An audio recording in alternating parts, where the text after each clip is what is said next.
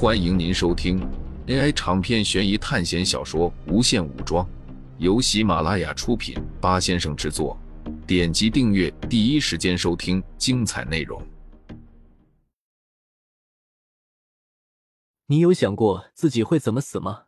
是浑身乏力无法动弹，等待生命到达尽头的老死，还是因为绝症而被迫离开这个世界？又或者就是在这一瞬间来不及思考就死掉？下一个死的会是谁？苏哲浑身湿透，因为冒着大雨从医院跑出来的关系，让他们现在陷入了迷茫之中，将几个昏迷的人放到了来时的车中。这辆车其中一扇门看起来有些松动，刘易斯的照片上有汽车，而且根据杰森的话，他说当时刘易斯的车车没有松动。苏哲的话并不带任何指责，因为他的目的很明确，间接的说明自己看过那些照片。我们现在去哪里？秦凡说道。我们去温蒂的家，如果他们发现在这里找不到我们，肯定会回到家里的，这样我们也不用去找他们。苏哲说道。现在这些剧情人物处理起来十分麻烦，他们在体现学分价值的同时，也带来无限的危险。苏哲也在考虑，到底留下这些剧情人物是不是真的是一件好事，毕竟他们身上还是有学分的，他不想放弃这些学分。苏哲的实力已经很强了，但是每次经历考试的时候，总有种十分困难的感觉，到底拥有什么实力才能正常的完成考试？因为根据他的推测，考试在进行到中段的时候，死亡率就会减少，因为很多同学已经有一些基础强化了，他们会在这些考试中慢慢稳定下来，直到不再死亡。不然的话，猴子那种人怎么可能活过七场考试？不知道为什么，苏哲突然特别想念洛欣，想到那个呆萌的女生在自己进入考试前居然亲了他一口。苏哲从来就没有教给洛欣这些东西，他完全是用硬派教育的方式去教育洛欣，但是他处理事情的方式跟自己教育的不一样，这真的让人难以置信。他摇了摇头，甩开了这样的念头。现在是在考试中，稍微有一点分神就会出现大问题，现在应该想的是努力的活下去，变得更加强大，这样才能在这没有尽头的考试中活下去。看着窗外不断下大的雨，秦凡心中非常烦躁，一开始的从容已经不见了，像之前刚进入这个考试的时候，那种众人围着他转的感觉确实很好，这让他以为自己是世界的中心。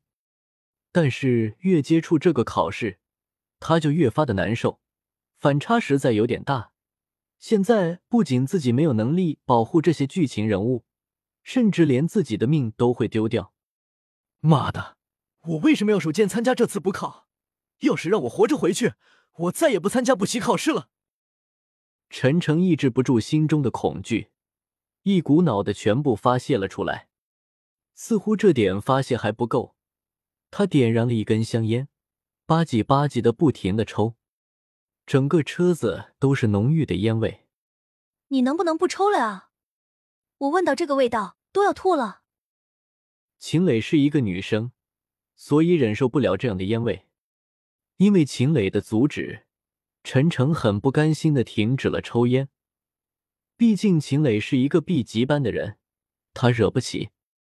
妈的，越来越难受。陈诚感觉浑身不自在。一个人在烟瘾上来的时候，真的是非常难受。能不能停一下车？我下车去抽一下烟。陈诚说道。但是他的要求并不能被满足。再忍耐一下，再过二十多分钟就到了。秦凡说道。陈诚情绪终于爆发了。妈的，让老子下去！老子不跟着你们保护剧情人物了！什么照片？什么死神，老子命就这么硬，看他收不收我。陈诚打开车门，从车上跳了下去。因为车速不像在公路上那么快，而陈诚又强化过身体，所以他也没受到什么伤。他跳下车之后，感受到雨滴落在身上的感觉，一阵舒爽。哈哈哈，真爽！陈诚在雨中狂奔，任性的放飞自我，然后还在雨中点燃了香烟。为什么要跟着你们？我自己一个人行动不是挺好的吗？陈诚朝远处走去。要把他叫回来吗？秦凡问道。苏哲摇了摇头，毕竟这是他个人的选择。说实话，苏哲现在对自己的选择也不是很确定，既然这样，就别强求别人了。陈诚走了有一段路程，他来到了一个十字路口，从街角处快速驶来一辆罐装车，油车对着他狂按喇叭，似乎是在警告他。陈诚也没有管，毕竟他站在路边，这辆车又撞不到他。但就在这时，这辆罐装车在转弯的时候，突然轮胎一滑，整个车子发生了侧翻，巨大的车体摩擦着地面，朝着陈诚冲了过来。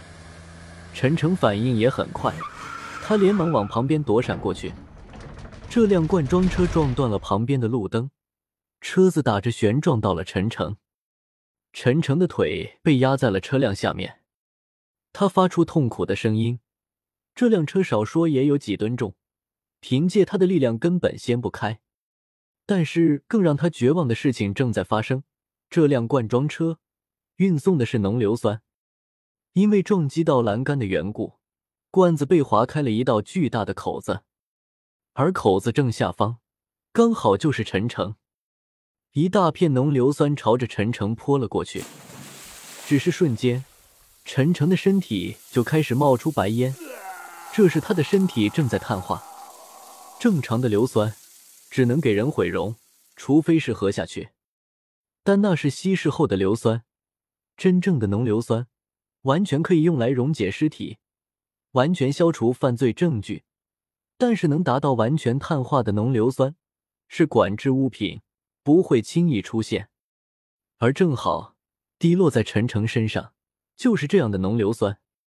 苏哲和秦凡都听到了事故发生的声音，他们马上调转车头赶回去，但是等着他们的就只是一团焦黑的尸体和一滩正在被雨水稀释的浓硫酸，而罐装车的司机则是被安全气囊弹晕过去了，并没有生命危险。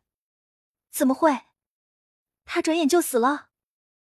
秦磊十分的恐惧，因为他解开的是灵魂锁，身体方面的能力甚至连陈诚都比不上，而且他个人的实力在 B 级班中都算不上强的。现在死的是一个考生的话，那么接下来死的就是剧情人物了。苏哲看着手环，等待着信息传来，果然没有过几分钟，手环传来一个信息：剧情人物凯瑞死亡。居然是凯瑞！温蒂和凯瑞在苏哲离开后，就不知道去了哪里。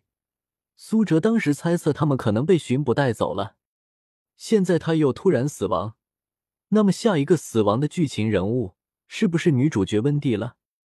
这次考试主角没有主角光环吗？温蒂和凯文不是这次考试剧情的主角吗？如果他们两个都死了，这部电影就太恐怖了。这死亡的速度实在太快了，仅仅过去了一天的时间，就死了快要一半的剧情人物和考生。这之后的十四天应该怎么过？苏哲几人快速地回到了车上，因为剧情的改变和任务的猜疑，让几人都像无头苍蝇一样，似乎陷入了一个迷局了。这就是无解类考试吗？苏哲呢喃道。无论从哪个点看过去都是合情合理，但是从哪个点分析过去都可能是错误的，完全没有逻辑道理存在。像其他的一些考试还可以找细节和挖深度剧情，但是现在不行，就是靠一套你根本触摸不到的存在来考验你。苏哲看了看自己白皙的手掌，自己能够承受陨石的冲击吗？听众朋友们，本集为您播放完毕，欢迎订阅专辑，下集精彩继续。